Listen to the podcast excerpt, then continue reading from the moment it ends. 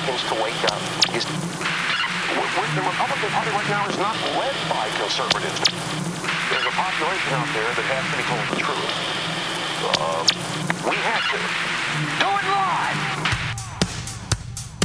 Now, from the left coast, it's another podcast edition of The Peter B. Collins Show. Peter B. is curious, opinionated, and relentless in pursuit of the truth like a honeybee drawn to pollen. He's an independent progressive, ready to sting Republicans and Democrats alike when they deserve it. After years in commercial radio, Peter B. welcomes you to this audio adventure in news and politics with no corporate filter. Listeners support this program, and you can help at peterbcollins.com. Here's your humble host, Peter B. Welcome to our first podcast edition of the Peter B. Collins Show for the new year 2010. Listeners do continue to support our program, and I'm very grateful to Christopher Welch of Binghamton, New York, and Mark Lewis of Mill Valley, California. If you'd like to help, go to my website at peterbcollins.com.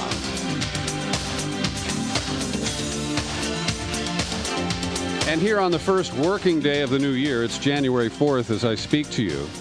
There are two important stories that broke while we were into the uh, the doldrums and uh, boozing of the holidays here in the United States. Maybe there were some bowl games involved in your life too.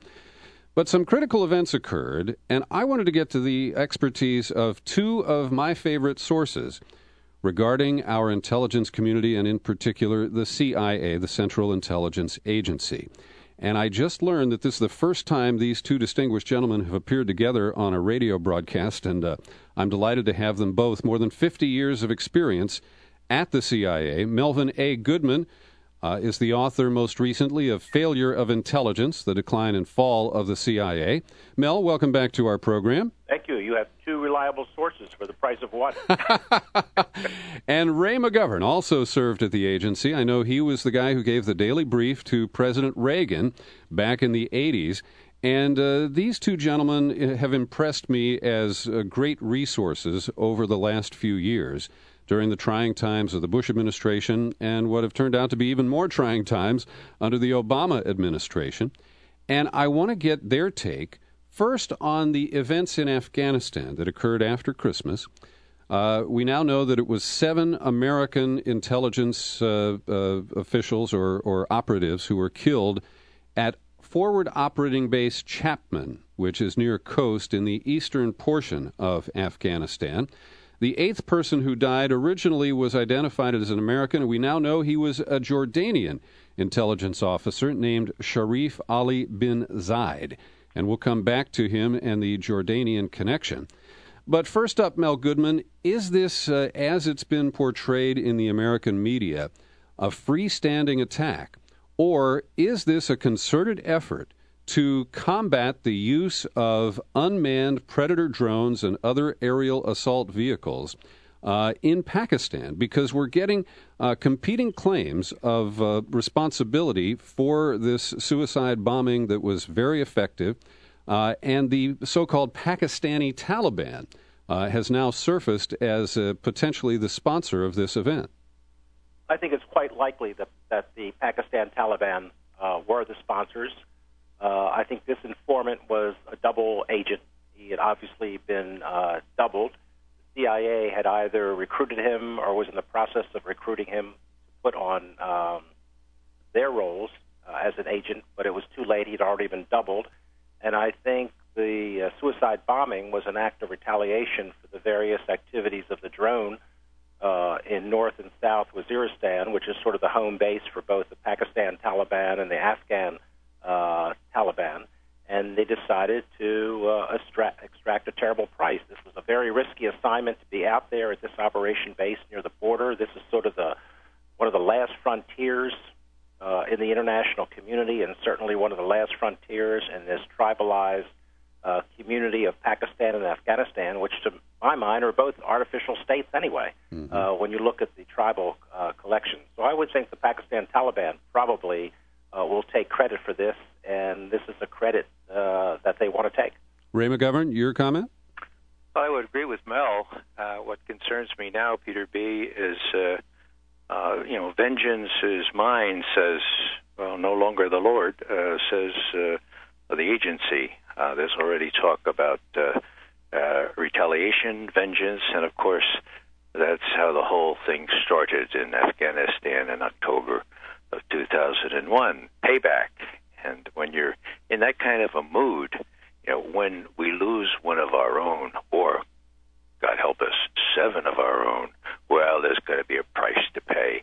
And there, there's no thought given to what are we doing there? Is what we're doing creating still more Taliban, still more Al Qaeda? The answer to those questions is yes.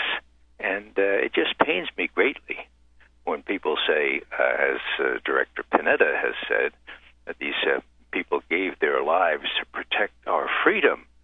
Well, you know, you know, it's hard, really hard to say that. Yeah. Because people, you know, don't want to uh, countenance the notion of uh, of uh, having died in vain or sending people to die in vain. But you know, let's be honest, that's what we have here. My heart goes out to particularly the base chief with those three small children. Mm-hmm. Um, but the lesson should be don't do those kinds of things. It's a feckless exercise to begin with. Even the politicians know that. Uh, listen to Dave Obey, the head of appropriations. Uh, he says this is a, a fool's errand to send 30,000 more people there and stay in Afghanistan. And then the next breath, he says, but if we're going to do it, we have to pay for it. You know, uh, we want to pay for it. So, you know, if we can get the money together, we'll pay for this fool's errand. So we'll we'll have a fool's errand fund drive, some fool's errand bonds, a fool's errand tax. Is is that what we should call it? Well, we'll probably call it something else when we try to raise the supplemental funds. But isn't you know the, the disconnect there is just so glaring, and uh, you know the, the pity is that uh, these three children will grow up without a mother, and that doesn't even count the Afghans, uh, the Afghan boys who were handcuffed and shot by by our own by our own troops uh, within the same week. So it's you know it really is infuriating how this thing will be played in the mainstream press, and how those who t- talk to uh, former CIA officials other than Mel and me will play it as you know we've got to get back at them. Well, and and Mel, what Ray is alluding to is correct, but uh, this uh, series of uh, vengeful attacks and the blowback uh, that that is inevitably produced, uh, you you can take it back at least to the 1980s, and so we seem to be oblivious to the perceptions of the U.S. presence in Afghanistan, to the perceptions of the not so secret war in Pakistan and to the very clear perception that we seem to believe that everything we do is right, righteous, and justifiable. Well, to me, it goes back to the Israeli playbook that uh, if the only tool you have in your toolbox is a hammer, every problem is going to look like a nail. Uh, and people wonder why there's such animosity in Gaza and the West Bank toward the Israelis, uh, and forgetting that the uh, really crimes against the Palestinians started after the 48 war and continued during the 56 war, uh, and have continued apace throughout the 70s and 80s, going into Lebanon in 1982.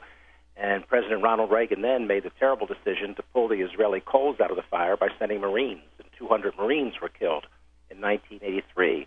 Reagan, at least, had enough good sense to pull those Marines right out of there he covered his tracks by invading Grenada, of all places, 48 hours uh, later, but at least he got the troops out of Lebanon. Now, Obama took 90 days uh, to make a decision based on uh, the options that Stanley McChrystal uh, sent forward to the White House. And Obama, after 90 days of what was supposed to be rigorous thinking, I don't think a lot of rigorous thinking went on. No national intelligence estimate was done. Yeah. Uh, contrarian opinions were not called in. He relied greatly on the military. And a withdrawal was off the table from October, if not earlier. It was taken off the table uh, immediately. And you always have choices in this situation. This is not, as Obama termed it, a war of necessity. We haven't had a war of necessity in this country since World War II, as far as I'm concerned. I agreed with the decision to go into Korea, but even that was a war of choice. If you look at the choices we made since Korea, we've made some pretty bad choices when you look at Vietnam and Iraq and now uh, Afghanistan.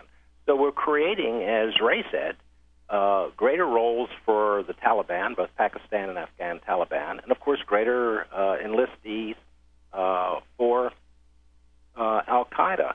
And then you add to that the intelligence blunder that took place on Christmas Day, which to me was uh, a replication of what happened on 9 11 when you had sufficient evidence. You had sort of a poster child for a no fly list get on an airplane in Amsterdam uh, on his way to uh, Detroit. Uh, a young man whose father, who was a prominent uh, banker and former senior government official in Nigeria, go to the U.S. Embassy, go to the U.S. Uh, CIA station in Nigeria, go to the own, his own Nigerian intelligence and political authorities, and no one paying any attention to this man.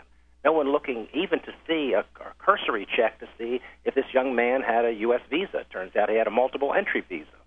Uh, no one taking the time to go back to Yemen to find out how long had he been in Yemen, what was he doing in Yemen, what was his mission uh, in Yemen. It was a pretty lazy uh, and thoughtless and reckless exercise uh, all around. And I'm sure the mistakes were made at a rather low level, so I don't expect heads to really roll.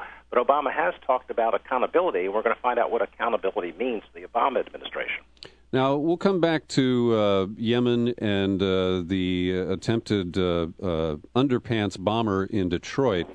But, Ray, uh, again, focusing on Afghanistan, the death of these seven CIA officers, their role in controlling these predator drones, and uh, the so called secret war that we have, it, it strikes me as a fundamental that we cannot win in an asymmetrical situation like this where people are driven by uh, a deep faith uh, fanaticism, uh, it is how some people would term it, and that we are simply getting ourselves deeper uh, into the quicksand by committing more troops uh, into Afghanistan, when, as you alluded earlier, we really are the provocation that causes people to put their lives on the line to try to uh, combat a massive military occupying force. Well, that's right. Uh, you know, when you talk about uh, point counterpoint uh, oppression or aggression, then counter reaction, reaction, um, you know, that's a vicious cycle and it keeps going. Um, what I think uh, we need to do, as Mel sort of suggested, is to look back into history at similar uh, similar passes that our country has been in, and of course, Vietnam is, is very reminiscent uh, of what we have now. Um, Mel's uh, and my hero in those days, uh, Mel can speak to himself for himself, but George Kennan uh, happened to know a lot about the world as well as the Soviet Union. And I was uh, surprised when he was asked to testify before Congress in early 1966, when we had only lost, I say only, about 20,000 of U.S. troops in Vietnam. Right. And he said, uh, look, um, you know, if the only legitimate reason for staying in Vietnam was the fear uh, that we would look, uh, you know, uh, look cowardly, uh, if that's the only reason, uh, if, the fear that an abrupt departure might uh, look look bad for us, then let's not do an abrupt departure, but let's get out because there's more respect, as he put it. This is a quote. There's more respect to be won in the opinion of the world by a resolute and courageous liquidation of unsound positions than by the most stubborn pursuit of extravagant objectives. Mm. We are stubbornly pursuing extravagant objectives, which most specialists and anyone who has some gray in their hair and remembers Vietnam will tell you it's a fool's errand, as Dave Obey said. It's it's uh, it's a feckless exercise, and uh, the pity, of course, is that not only U.S. service people are being lost, uh, but uh, thousands of Afghans are perishing, and some Pakistanis as well, because of our inability to liquidate uh, this untenable situation. Uh, and I haven't even addressed uh, the fact that uh, these drone attacks, for example, are against all kinds of international law, yeah. including, you know, the 1998 report from the UN, which said extrajudicial executions can never be justified under any circumstances, in time of war. So, well, when when Secretary of State Clinton uh, visited uh, uh, Pakistan in November, the question was put to her point blank by a female student at a university who just said, uh, How can you justify sentencing people to death when you can't even, you know, particularly identify who you're going to hit with one of these drones? You're going to hit a house where you think a suspect is. But is this not terrorism? Is it not summary execution? And Mel Goodman, are we not inviting just further rounds of uh, guerrilla activity, terrorist activity, however you want to uh, uh, characterize it, uh, by uh, presumably uh, operating some sort of reaction to what occurred at the forward operating base Chapman? Well, of course we are. And what I would do is go back 150 years to the sparring that took place between the Russians and the British in this part of the world. This was in the 19th century. And the phrase that was coined for this was the great game. Well, this is not a game, but it's interesting that if you talk to the tribal members uh, in Waziristan, say the Wazirs or the Masuds, they still refer to it uh, as a great game. Uh, they still feel that they are uh, fighting a righteous battle. Uh, they're trying to protect what they consider their homeland in an area that uh, Pakistan has never really controlled. Afghanistan is never really controlled. There's no recognized border between Pakistan and Afghanistan uh, in this particular uh, area, and they're not going to give up the battle. They're going to continue this great game. And while we participate in this great game, uh, Americans are going to be uh, killed. Uh, families are going to be affected uh, by all this, and there's going to be a, a great social and psychological and cultural price that's going to be uh, paid for all of this. Uh, and that's why I regretted Obama's decision just to go along with the military. I taught at the National War College for 18 years, and every time I t- had an argument with a high ranking officer, a colonel, or a general, it always came down to the military that it was just a matter of will. That if we stuck in this battle, if we showed will and we showed uh, no attempt to compromise will, uh, that we would prevail. Uh, they had no knowledge of the history, no knowledge of the tribes, no knowledge of the culture. Uh, they just reduced it to this one term uh, in, in, terms of American will. We will protect these areas if we have the will uh, to do so. It's so far more complicated uh, than that. In regions, uh, whether it's Yemen, Iraq, Pakistan, Afghanistan, Yemen, now Somalia, we don't understand these regions. And now you have a Secretary of Defense, Robert Gates, who's talking about nation building and has submitted proposals to allow the Pentagon to take the lead in nation building. Well, what role could the military possibly have in nation building? What role could they have in dealing with these uh, tribal communities that have been there for hundreds of years, that have taken on all sorts of outsiders from Alexander the Great to Queen Victoria to Leonid Brezhnev, uh, and now George Bush and Barack Obama? It is a fool's errand, and I think it's just madness uh, what we're doing. Now, let me get you each to comment on the reasons that you think that President Obama uh, made the decision, announced December 1st, to put more troops into Afghanistan. And let me just amend that with a report that I think got lost in the holiday shuffle and the uh, Detroit uproar, which is that uh, Richard Engel, the NBC uh, foreign uh, uh, diplomatic correspondent, I don't know his exact title, but he was on Rachel Maddow's show a couple of nights before Christmas and said that there's an internal Pentagon report that he got a copy of that basically says that uh, it's it's virtually impossible to train up the Afghan military and police. Even uh, putting aside the phony 18 month timeline that Obama articulated, that it is impossible because of the various warlords and the infiltration of the military by Taliban and other insurgent elements, and the, the game that Mel referred to the long term ebb and flow of uh, military and political control of Afghanistan. And so it, it, just strikes me that a very rational president made a, a visibly irrational decision, and that many Americans are sitting still for it. Ray, you go first. Well, uh, Peter B., I, I did watch uh, Rachel Maddow that night, and Richard Engel was uh, was giving a, a major contribution to the discussion. It wasn't quite yet a government report; it was described as being a contractor report, but it was very, very telling in its brutal frankness. Uh, what it said was that uh, you, it, there was virtually no Afghan army worth the uh, worth the uh, word that uh, no one above company level uh, takes any war seriously, and that it's a it's a feckless exercise to try to train them up. uh, that and the uh, Afghan security services. Now that's key because, as Engel pointed out, that is the main objective. The the high brass says what we're going to do is train them up real well, and then we can leave. Well, you know. you don't have to go back to Vietnam, but I'd like to just for a second and uh, talk about an intercepted telephone, not a, oh, a, a recorded telephone conversation between President Johnson and uh, and McNamara. Okay, McNamara, the Secretary of Defense. This is early March, so about three, four months after JFK was killed. And McNamara's done this little defense posture statement, and uh, he sent it to the president. He said, "You know, I'm going to give this. It's a major statement. You may have some ideas." Then we get the telephone call. "Hello, Mac." Uh, yes, Mr. President.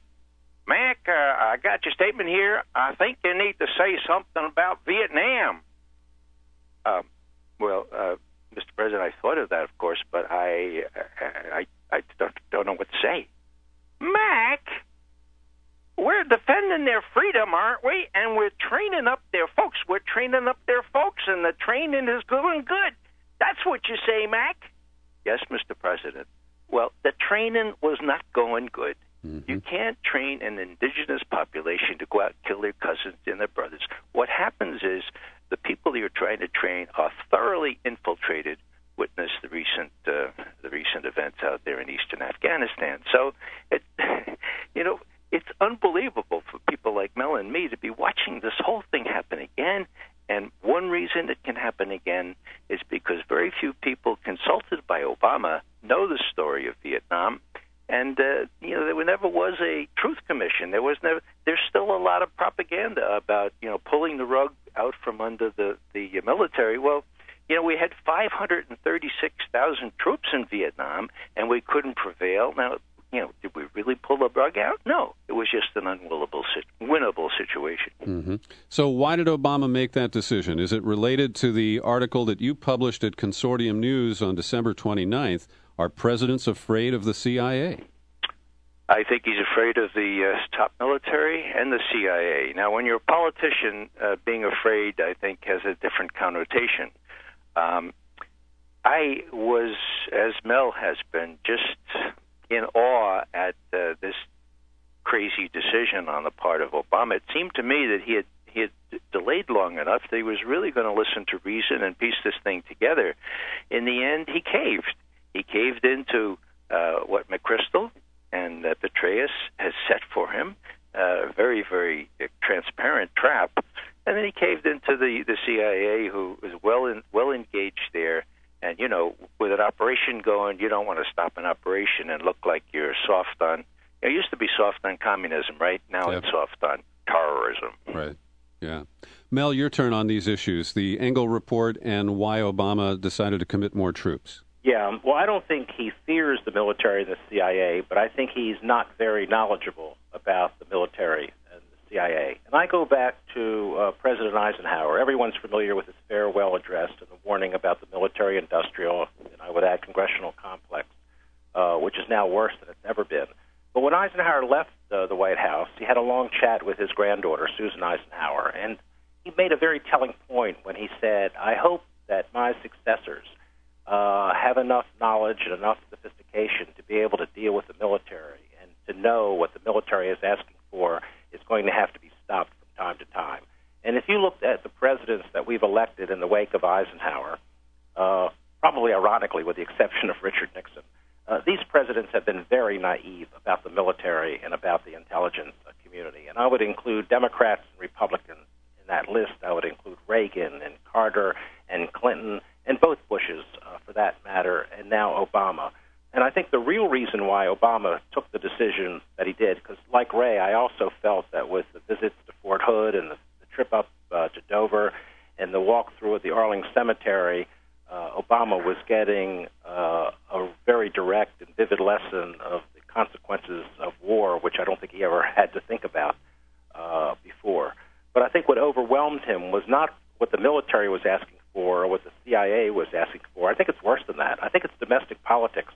I think the only thing Obama is thinking about now is how in the world is he going to get reelected uh, in 2012. So if you look at the Afghan decision, the two most prominent players in that decision were his domestic advisors. It was Rahm Emanuel and David Axelrod.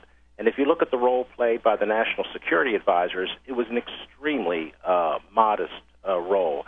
Uh, Bob Gates, Secretary of Defense, is a classic windsock, and he waited for Obama to tilt toward 30,000 before Gates himself declared for 30,000.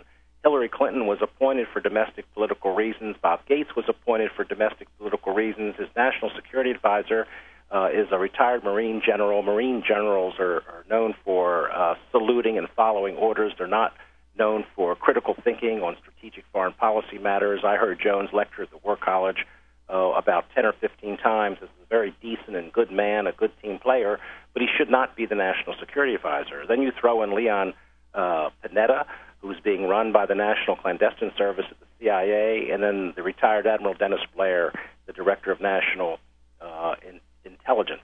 Uh, which is an organization that shouldn't exist, and he shouldn't be running it if it does exist. Mm-hmm. So I think everything Obama is doing now is calculated for protecting his equities uh, for 2012. So I think a lot more mistakes are going to be made. This is just uh, the beginning, I think. And remember that we elected a man, a very bright man, and a very capable man, and I think a very decent man who I uh, supported in, in many, many uh, ways, both mm-hmm. as a mm-hmm. surrogate speaker and as a contributor to the campaign but he had no serious background in international affairs whatsoever. He doesn't know the international community. He's never had to think about the international community. He didn't know the players in this country on national and international uh, security. The people who should have been in this cabinet, people like uh, former Senator Chuck Hagel or former Senator Sam Nunn or Bill Bradley or John Kerry or Jack uh, Reed or Larry Korb or Richard Danzig, uh, were not given any uh, visibility, I think, in terms of a selection prog-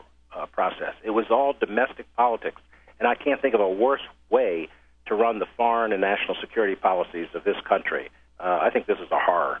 Now, one other question that is uh, begged by the incident near Khost and the loss of the seven CIA officers is what the hell is the CIA doing in a military role? That's what they're conducting the so called secret war uh, that uh, you know the, the, we know about, but we're not allowed to really talk about or confirm. And the expanded use of predator drones over Pakistan beyond the, the tribal areas, uh, I think, is is a serious misstep. And to have the CIA managing that with perhaps some help from Blackwater, we're not sure about uh, the role of outside contractors in the uh, use of these drones. Uh, the only benefit is that it protects American lives, but the net impact is so negative, and the use of the CIA to manage that aspect of our, our operations in the theater, I also considered a big blunder. Ray, your comment? Well, Peter B., when you say it protects uh, American lives, you probably have in mind the fact that uh, nobody's in the drone to get shot down. Is that what you mean? Yes, that, yeah. that's the only benefit that I right. see. Well, far more important, I, I'm sure you would agree, uh, is the use of the drones as a recruiting tool for Al Qaeda, Taliban, every every other Islamic uh, person who doesn't like other Muslims uh, killed in this what they consider to be very cowardly way. Mm-hmm. Um, well, as far as the CIA is concerned, you know, President Truman, who set up the CIA, watched it for 16 years and after John Kennedy was assassinated, actually just nine days after he was assassinated, he took pen to paper, and we have his notes, and he published a op-ed in the Washington Post. Just the first edition, mind you. It was pulled from all subsequent edition, editions. And what he said was, wow, the CIA, this is not what I intended. Uh, bear in mind that uh, the CIA had overthrown governments in Iran and Guatemala and and maybe in Iraq and was uh, gunning for Cuba. And Truman was, and and also the nine days previous, there was this killing that was une- unexplained. So Truman explained, this is not what I had in mind at all. What we ought to do is take the operational part of the CIA and either kill it or give it to some other agency where it belongs better. And let me let me just tell you from a substantive point of view why that's really really important. Why that substance that why that structural fault having analysis and operations that is covert action operations in the same building in the same under the same director is a fool's uh, fool's paradise for, for the operators. It's because of this. Think of it. Here's uh, Panetta. he's getting millions of dollars to run the uh, Predator drones. Okay, why? Well, because we're not supposed to be attacking other countries unless we're at war with them with our regular forces, so we attack Pakistan with the drones. Now, uh, the drones, I think most people who know about these things know uh, that just like the B-52s over Vietnam, you know, they're going to harden the resistance and cause more terrorism than than the, the opposite. And so when the president goes uh, to the substantive people at CIA and says, "Now, uh, I'd like to know, you know, the midterm outlook for Pakistan and Afghanistan." And, uh, and specifically, you know, uh, what effect the, the attacks by the drones are having. Well, he goes back to the substantive analysts, and they say, well, you know, they are incredibly effective in recruiting more uh, jihadists, more extremists. Uh, they're really effective. For us, they're counterproductive. Now, that's the substantive judgment. Now, is the president's daily brief uh, briefer uh, going to go down to the president the next day and say, Mr. President, uh, the predator drones are causing more trouble than they're worth. They're recruit, they're enhancing the uh, recruiting lines before Al Qaeda and Taliban. So, you know, in answer to your questions, that's the midterm uh, outlook for the effects of the drones. Well, how is he going to do that if his uh, if the director is uh, running this operation? Well, Mel and I would do that. That's why. We, that's why our that's why, that's why our we're here where we are curtailed. today. Yeah. But nobody else is going to do that. Certainly not the people who have moved up since Bobby Gates. Full disclosure here, Mhm. uh, Mel Goodman and I both uh, observed Bobby Gates uh, in the gosh in the in the seven in the sixties and seventies, and uh, and you know speak from some experience about the man. Uh, but you know the people that Bobby Gates put in managerial positions, they are not the kinds of people that are going to quibble about anything like telling the truth. hmm Mel Goodman, I want to turn to an issue Well, that let me let me answer the question Go- about the paramilitary. Yeah, go- go right ahead. I'm sorry. This is important. You ask why is the CIA behaving uh, as a paramilitary organization? Well, there's a very simple answer to that. The CIA is a paramilitary organization now, and that's what it's become under the so-called war against terror. Uh, the military role is huge. You had a four-star general running uh, the CIA uh, for several years, who was active in politicizing the work of, of the CIA. You've had a real decline in any uh, production of strategic intelligence. You've had a real decline in the production of national intelligence estimates. The CIA no longer does, and the intelligence community no longer does special national intelligence estimates. As I said earlier, you had no national intelligence estimate produced in the 90 day period when Obama was considering a new policy direction uh, for Afghanistan, which is really unheard of. Think of all the estimates that were done during the Vietnam War, a lot of them with very good information uh, that carry the argument why we were not going to succeed uh, in Vietnam. And then you add the role of the outside contractors. Of course, they're outside contractors at probably every CIA uh, facility throughout uh, this region. They were involved in the secret prisons, they were involved in renditions, they were involved in torture uh, and abuse. Uh, the training of interrogators was done by outside uh, contractors who trained uh, CIA and military people and other contractors and techniques of torture uh, and abuse. And I think until you reverse the militarization of national security, uh, which Clinton started and Bush uh, really put into place, and Obama has not addressed, and the militarization of the intelligence community, where you have a retired admiral running uh, as the intelligence uh, czar, you have a retired general, the national security advisor, you have retired generals as ambassadors uh, to Afghanistan and to Saudi Arabia. This Yeah. is a very serious problem that you can't get the Senate Intelligence Committee, and I've I've talked to members, uh, staff members of the intelligence community, and Senator Dianne Feinstein is just not interested in any of this. So the CIA basically is operating uh, just as Eisenhower warned against and Truman warned uh, against, and picking up a life of its own uh, in the so-called war on on terror. And uh, I want to point out that Ray McGovern has written a very interesting and powerful piece called Break the CIA in Two, and you can read it at consortiumnews.com. Mel Goodman has some time constraints, so Mel, let me ask you a final question, and then we will uh, let you go on to your next appointment. Uh, your favorite newspaper, the Washington Post, reports today on uh, January 4th that we know the identity of the eighth individual killed uh, in the suicide bomber attack on our base in Afghanistan near Khost. and he is a Jordanian uh, intelligence officer. Uh, yeah, Jordanian Sharif Ali bin Zayed, and he was uh, treated to a funeral with military honors and described as a humanitarian. But the Post go on, goes on to report that uh, Jordan is a key uh, ally with us uh, in Afghanistan, and I think most Americans aren't aware of this. What do you know about the role of Jordan, and how far back does this go? Well, it goes back to uh, King Hussein, who was on the CIA payroll for about 10 or 12 uh, years.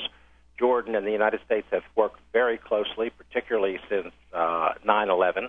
And you have to recognize that the CIA has uh, few real sources of its own in this part of the world. They basically rely on liaison services.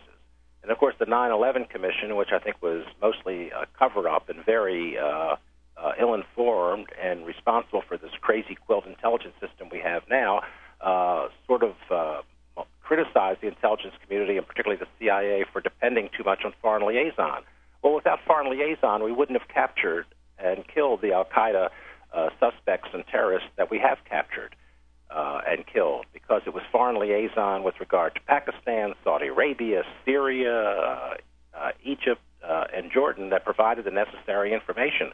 So we're extremely uh, dependent on these people, and we will continue to be. This is a very important relationship, but you you have risk with this. I mean, it, this is a perilous activity for Jordan. Jordan has taken great risk risk because uh, they're now going to be targeted by uh, Al Qaeda. Remember, it was uh, a terrorist attack on a wedding ceremony in Amman, Jordan, uh, several years ago that really enhanced Jordan's willingness to cooperate uh, with the United States and with the CIA. But this is well known to uh, the region. It's only a secret in terms of what Americans know about it.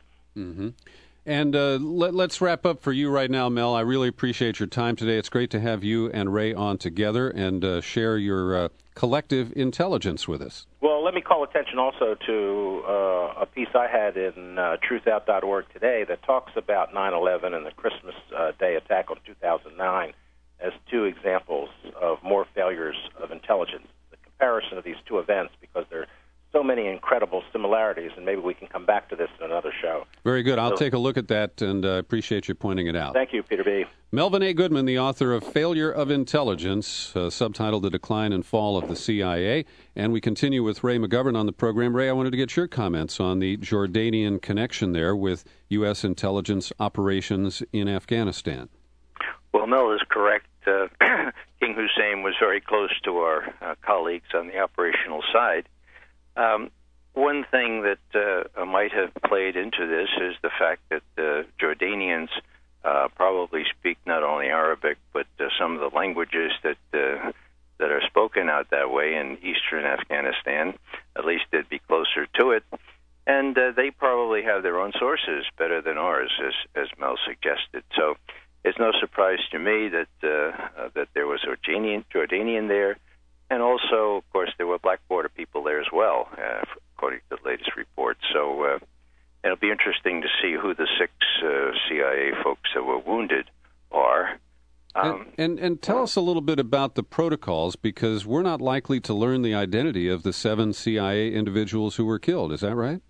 Well, I I don't know. Uh, it, it will really be up to the families. Um, some of the families really like to brag about about their uh, sons and, and, and at least one daughter fallen in, in the quote defense of our country and its freedom end quote. Uh, but some would would probably not want to do that. You know, I'm reminded, and this is uh, probably very relevant. I'm reminded of the uh, of the first CIA operative killed in Afghanistan, and this was in uh, late November uh, after uh, they had been uh, CIA and special forces had been combing through the country, and they came across this little encampment of a ragtag bunch of uh, dissidents.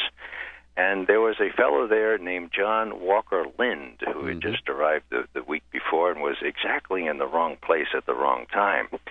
In any case, uh, Johnny Spann was the name of the CIA operative, and two others and a bunch of Af- uh, Afghans rounded up prisoners numbering about a hundred but unfortunately forgot to uh, disarm them, like to pat them down or search them. And so one of them carried his AK-47 into this little prison area and uh, and unloaded it on lots of folks, including Johnny Spann, and killed them. Mm-hmm. Now, professionals would would question what kind of tradecraft would be being applied when someone's allowed to keep his AK-47. But that that is beside the point. What happened was that uh, this was the first one of our men killed, right? And here was an American who happened to be there and so he became the quote American Taliban. Yeah. And John Walker Lindh, at the end of November, was the first American, actually the first captive, who was denied habeas corpus, Mm-hmm.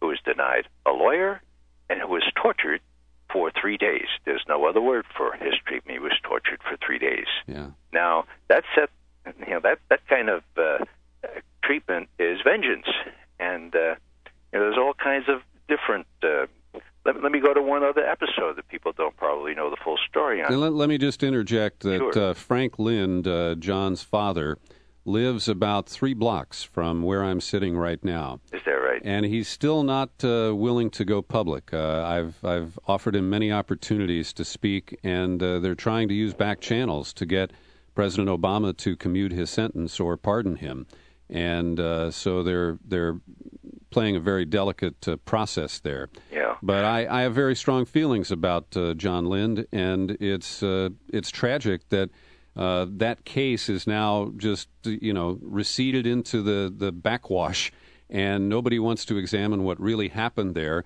and what his level of culpability might have actually been. Yeah. Well, he was seized on by Ashcroft and all the others that needed some kind of trophy to bring home. hmm And uh, I don't know if you know this part of the story, but your listeners probably would want to know this.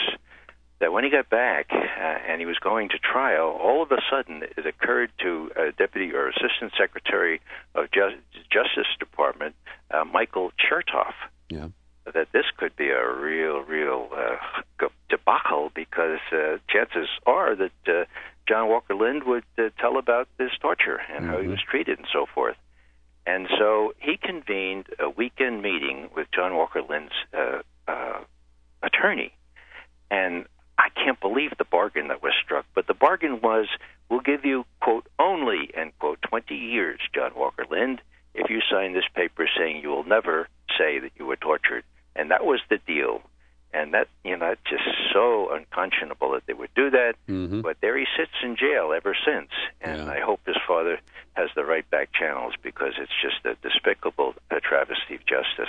And last year, I uh, heard from an anonymous caller who claimed that he was uh, a fellow inmate with John Lindh at a federal prison in Southern California, and he does report that he's doing okay. So Oh, uh, that's good. that's what I know. I interrupted you. You had another thought, if you can recall it. Yeah, I can recall it, but before I do, uh, if you have interest in the the play-by-play on this, uh, a woman, a very gutsy young Department of Justice lawyer uh, working in the ethics section, her name is Jesselyn Radack, and she's written a book on uh, this this escapade. Mhm. She was fired because she insisted that the Justice Department and the Special Forces and the Army uh, read him his rights, uh, not deny him habeas corpus, and of course not torture him. And she was just brushed aside and uh, demoted and, and released. So she's a terrific person, Jessica Radack, Oh. R A D D A C K. Okay, I'll make a note of that. Thank you. The only the other thing I was going to adduce, Peter B. Uh, this has to do with uh, remember those Blackwater types that were uh, mercilessly uh, treated there in Fallujah, and then sort of ended up being hung up uh, on a bridge there. That's right. Uh, yeah. Mhm. Well, uh, all we know is the second chapter of that story. We know that they wandered off the beaten path into Fallujah, and we know that the Fallujans recognized them as Americans. But why they were treated that way is a tale never told. Just before that happened, a very prominent Muslim cleric uh, in the Middle East was target assassinated by Israeli helicopter gunships uh, built in America. Uh, this was all over that part of the world. The news was, and uh, Dahr Jamail, whom you probably know, Sure do. Yeah. he was there in Fallujah when this happened, and he saw pictures in all the storefronts and most of the houses, and there were pictures of this assassinated cleric. Okay, Hmm. and so these kinds of things are retaliation, retaliation, retaliation, and so you had that done to this cleric, and the Fallujahs were in high dudgeon, and as soon as they get their hands on a couple of Americans, I don't condone what they did, but you know you need to understand the antecedents of these uh, heinous crimes. Okay, so and then of course we leveled Fallujah just to teach them a lesson. yeah. Uh, you know, it's uh, with white phosphorus shells and so Indeed. forth. Yeah. Yeah, so it's uh, you know, it's uh, I I I fear for what uh, will happen now uh, when uh, the president feels under pressure from the same kinds of folks to show um, that he has uh, he has large well that, that he has a lot, lot of courage. You know? Now, Ray, one of the other things that occurred over the holidays was uh, Judge Ricardo Urbina in Washington, who I have a high regard for for his handling of the case of the Uyghurs detained at uh, Guantanamo. He dismissed all the charges against the Blackwater mercenaries who were responsible for the shoot up at Nisour Square near Baghdad. Right. And uh, I believe that that was a setup from the beginning. Yeah. That the manner in which they handled the investigation was modeled on the uh, what, what the, the the deadlock that Oliver North Oh, created you know for himself. You got it. Yeah. And this goes back to when he uh, coughed up a lot of information uh, before Congress that then could not be used against him in a criminal case. And likewise, the investigators uh, got the Blackwater employees to file reports that violated their Fifth Amendment rights. Yeah. And uh, now the judge reached, I think, the inevitable decision that that trial couldn't go forward. But I think the fix was in from the very start. Would you agree? I would agree, and uh, what McGovern thinks is not very important, but what Scott Horton, uh, the very prominent civil rights lawyer uh, up in New York, Mm-hmm. what he told Amy Goodman this morning uh, is much fo- is far more important. And what he said when Amy asked him, "Do you think this was a setup from the beginning?" He said, "Could be." And when Scott Horton says "could be," uh, the probability that it is uh, is is uh, very high. Yeah, Urbina, I like him too because he had the guts to order the Uyghurs here Yeah. and was overruled. So I think he had no choice.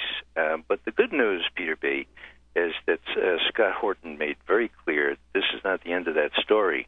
That there are all kinds of ju- judicial avenues that the uh, uh, that the people who were killed uh, in Montauk Square uh, can can follow, and there are a lot of civil suits as well. So hopefully, um, hopefully they'll be able to do away with the tainted evidence or the evidence they can't use. But you know, the Justice Department is, uh, you know, I remember George Ball, Deputy Secretary of State, describing the Joint Chiefs of Staff in the early '60s as a cesspool. Well, you know, look at the Department of Justice. I don't think Eric Holder had any idea of how that had been not only politicized, Mm-hmm. but corrupted to the point of justifying torture, going after people, making up uh, making up charges against them, and now uh, fixing it so uh, these Blackwater types can't be convicted, or so they thought. Well, they lost, they won the first round, but as Scott Horton pointed out this morning, uh, there are more rounds to come, and that's a good thing. Ray, I want to finally talk with you about something that uh, uh, Mel Goodman uh, interjected earlier, and that is the Christmas Day events in Detroit, where a young man from Nigeria uh, uh, was found trying to ignite his underpants, which contained plastic explosives. And after a couple of firecracker type noises, uh, he was subdued by fellow passengers and a, a flight attendant or two. And uh, in the aftermath, we're learning that uh, he uh, reportedly was uh, trained and equipped in Yemen. And now it appears that we are going to go for a round of vengeance against uh, certain operatives in Yemen. Well, we've known for a long time, since the attack on the Cole, uh, since the intercept of communications between Osama bin Laden and a safe house in Sana'a in Yemen, that uh, has been well documented by James Bamford in his book Shadow Factory and the uh, Nova documentary that he produced for PBS. Uh, so it's not at all a surprise that Yemen is a point of networking uh, for those who uh, are arrayed against us, and Al Qaeda in particular. And so the points that uh, Mel made a few minutes ago uh, about our failures to uh, put this kid on a watch list after his father essentially turned him into our authorities in Nigeria is one set of issues. But for us to uh, uh, be uh, I don't know the the way we're demonizing Yemen as if uh, this just cropped up recently, and we're overlooking the fact that just a week before this young man uh, left Yemen and uh, then got on the plane that ultimately uh, came to Detroit, that we launched a predator drone attack on a house where we thought Anwar al Awlaki was present. And this is the former uh, imam from a Washington area mosque uh, near you in Virginia, mm-hmm. uh, who uh, emailed back and forth with, with uh, Nidal Hasan, uh, the psychiatrist, military psychiatrist who did the shooting at Fort Hood. Right. And so these are connections that are being played down. But do you believe that it's a plausible scenario that this attack was direct retaliation for our attempt to snuff out Al Awlaki? Uh, no, Peter B., but only for this reason: uh, the timing doesn't work. Um, the uh, the travel and the planning that we know uh, that this fellow Abdul uh, had and did mm-hmm. Uh, was to preceded was, it. You know, preceded this latest. But you know, mm-hmm. if you go back to six years, Peter B., to 03, uh, that was one of the the most uh, flagrant targeted assassinations where um, where drones uh, took out a car that was traveling through the, the desert, which included a U.S. citizen. Four or five people were killed because mm-hmm. they were judged to be terrorists, and you know, so that, that was in Yemen, and uh, so this has been going on for a while. Now, the embarrassment there was that uh, uh, the uh, Yemen government disclaimed any responsibility or any knowledge for it, uh, but we wanted to brag and say, "Oh yeah, the Yemenis did know about that. They're our friends and so forth." So, you know, this, it all comes uh, home to roost here. And what I would simply say about the, the intelligence debacle, and that's what it is. I mean, Mel is exactly right. Uh, this is 9/11 all over again. And how can it happen? How can it happen that all these so-called dots are lying around and no one puts them together. Well, you know how it can happen, Peter B? It can be happen because nobody is held accountable. Mm-hmm. I remember being invited by the BBC to comment on the 9 11 Commission report, which I have in my hand here.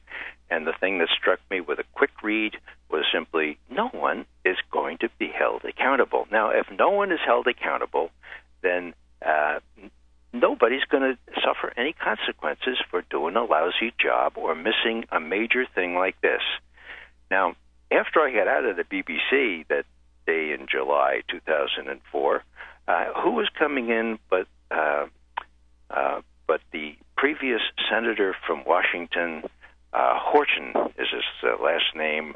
Uh, oh, Slade Gorton. Slade Gorton. Yeah. yeah okay. So yeah. he comes in and uh, he had a little time there. So I said, uh, uh, uh, Senator Gorton, um, I don't understand all this business about who's you know there's nobody in charge and nobody's responsible and you know everyone keeps saying nobody's in charge in the intelligence community. Uh, the law says that the director of central intelligence, in this case George Tenet, that he's in charge. Uh, what's all this stuff about being creating a new superstructure, you got you got the wherewithal there. And you know what he does? He puts his arm around me, Peter B, and he says, "I know, Ray, uh, but he wouldn't take charge. Uh, he wouldn't coordinate. Uh, he wouldn't hold anybody's feet to the fire." And so I'm just about to say to him, "Well." so you have to create a whole new bureaucracy of 2,000 people, but he got called into the BBC. But isn't mm-hmm. that indicative of the of the uh, the morass that we were in there, uh, Tenet had the responsibility. He was the one that was accountable under the law because he is the principal intelligence advisor to the president, and he was responsible for coordinating all the work of the 16 intelligence uh, agencies in our community. And he didn't do the right job, and yet uh, he was let to stay in his place, and everybody else stayed in their place. And who's in charge now? well, give me a break. Now we have another bureaucracy, Mhm. uh, 180,000 strong, and that's this Department of Homeland Security. Department of Homeland Security and the Director of National Intelligence Bureaucracies were both set up simply as an attempt to show that Congress was doing something about terrorism, Yeah. and they're counterproductive, as they usually are when Congress gets involved in this kind of thing out of partisan political uh, reasons. Well, now we have the hysteria that follows this uh, attempted Knicker bombing. And uh, the new security rules are like a Maginot line that uh, will inconvenience and infuriate uh, the you know nearly 100% of travelers who have no uh, bad intentions and uh, probably fail to capture anyone because tactics will be changed to adjust to the very obvious shift that we've undertaken. But the other piece of this, Ray, is that uh, there are 98 or so Yemenis who are still at Guantanamo. And I do support the president's effort to close it. Uh, and the departure of Greg Craig as White House counsel is just one of the factors that has slowed the process. But the media is enabling people like Liz Cheney to say, without any proof whatsoever, that because they're at Guantanamo, they are the worst of the worst, and that we therefore cannot repatriate them to Yemen or even find anywhere else on the planet for them to live outside of Guantanamo or perhaps a supermax prison that's being prepared in Illinois. And this has been echoed now by Jane Harman, uh, the hawkish so called Democrat from Southern California, who was captured on an FBI intercept making deals with. Uh, uh, AIPAC, uh, trying to get herself promoted to Intelligence Committee chair, and then Dianne Feinstein, uh, who is, uh, you know, responding to this by saying that this isn't a good time to uh, release these people from Yemen. Well, the reason that they're there is because they're innocent. Uh, there, there, there has been no connection made between them and terrorism, and we're now also seeing reports that uh, tend to uh, support the contention that people have been released from Guantanamo and returned to the quote unquote battlefield. And while there may be one or two instances of that, uh, primarily I believe that we've radicalized people by detaining them indefinitely without charge uh, and outside of the Geneva Conventions and torturing them. And that uh, that would probably explain any alliances a released detainee has with terrorists as opposed to the fact that we have released them back to the battlefield. Well, that's right. Uh, you know, it's it's just such a travesty on justice. Uh, uh, Guantanamo and uh, Bagram and Abu Ghraib and so forth. Uh, the thing that's most salient here, Peter B., is that uh, when uh, army interrogators asked the jihadists who came into Iraq from outside the country what brought them there, they all said, about 90% of them said Abu Ghraib and Guantanamo. So what we're doing now, of course, is what we have done, is uh, lengthen the lines of the recruiting stations. But, you know, we deny these people habeas corpus. Now, that goes back to 1215, if my memory serves. Mm-hmm. Uh, and that's a, that's not that's not America. That's not what we stand for. What we need to do is give them uh, the kind of uh, judicial procedures that they're entitled to. Any human being is entitled to. And the problem, of course, is the demagogues like uh, Jane Harman and and Feinstein and, and the rest of them who see uh, who, who are afraid of Fox News, frankly. And I've had congressmen tell me that. Uh, John Conyers told me that he couldn't move to impeach the president because Fox News, quote, would have a heyday, end quote. So that's the kind of cowards we're, we're actually living with. And uh, that's why there's such a big premium on, uh, on shows like yourself, uh, you know, iPods and all of the rest of it, so that uh, some people who are interested and take the trouble can hear hear the real story. You know what never what never gets mentioned in play by play sessions like this, Peter B, is is the broad objectives here and, and why we're in Iraq and Afghanistan. I just have to say the word oil. I just have to say the two words natural gas. Uh, those are the preeminent uh, realities there that got us into Iraq uh, to a only slightly lesser extent into Afghanistan. And unless people can understand uh, that uh, that's consonant with U.S. policy since World War One. Uh, they really can't have any overarching rationale for why we would find ourselves in these godforsaken places and find it necessary to expend such treasure and such loss of life uh, in now in Afghanistan. Most people don't even know that there was a or there is uh, engineering studies and all kinds of plans for a pipeline uh, leading from Turkmenistan, which you know, get this, Turkmenistan has um, it has nat- natural gas deposits worth more than all the oil under the sands of Iraq. Can you imagine? Mm-hmm. That's what the geologists have found. Now, Enron, uh, not Enron, but uh, a couple of the oil companies, ExxonMobil, and they, they're already there. Okay, Chevron's already there. They're drilling, but they have no way to get the oil and the natural gas out of the country, right? It's Yep. landlocked. Yep. And so they have this pipeline going through Afghanistan, Pakistan, a little slice of India, and out into the Arabian Sea, uh, bypassing or not. It's not necessary for this stuff to go through the Persian Gulf, nor is it necessary for it to go through the Soviet Union. Right. A godsend, and that was the original plan, and that's what was discussed with the oil companies by Taliban representatives in Houston, Texas, Right. okay, in the late 90s. Yeah.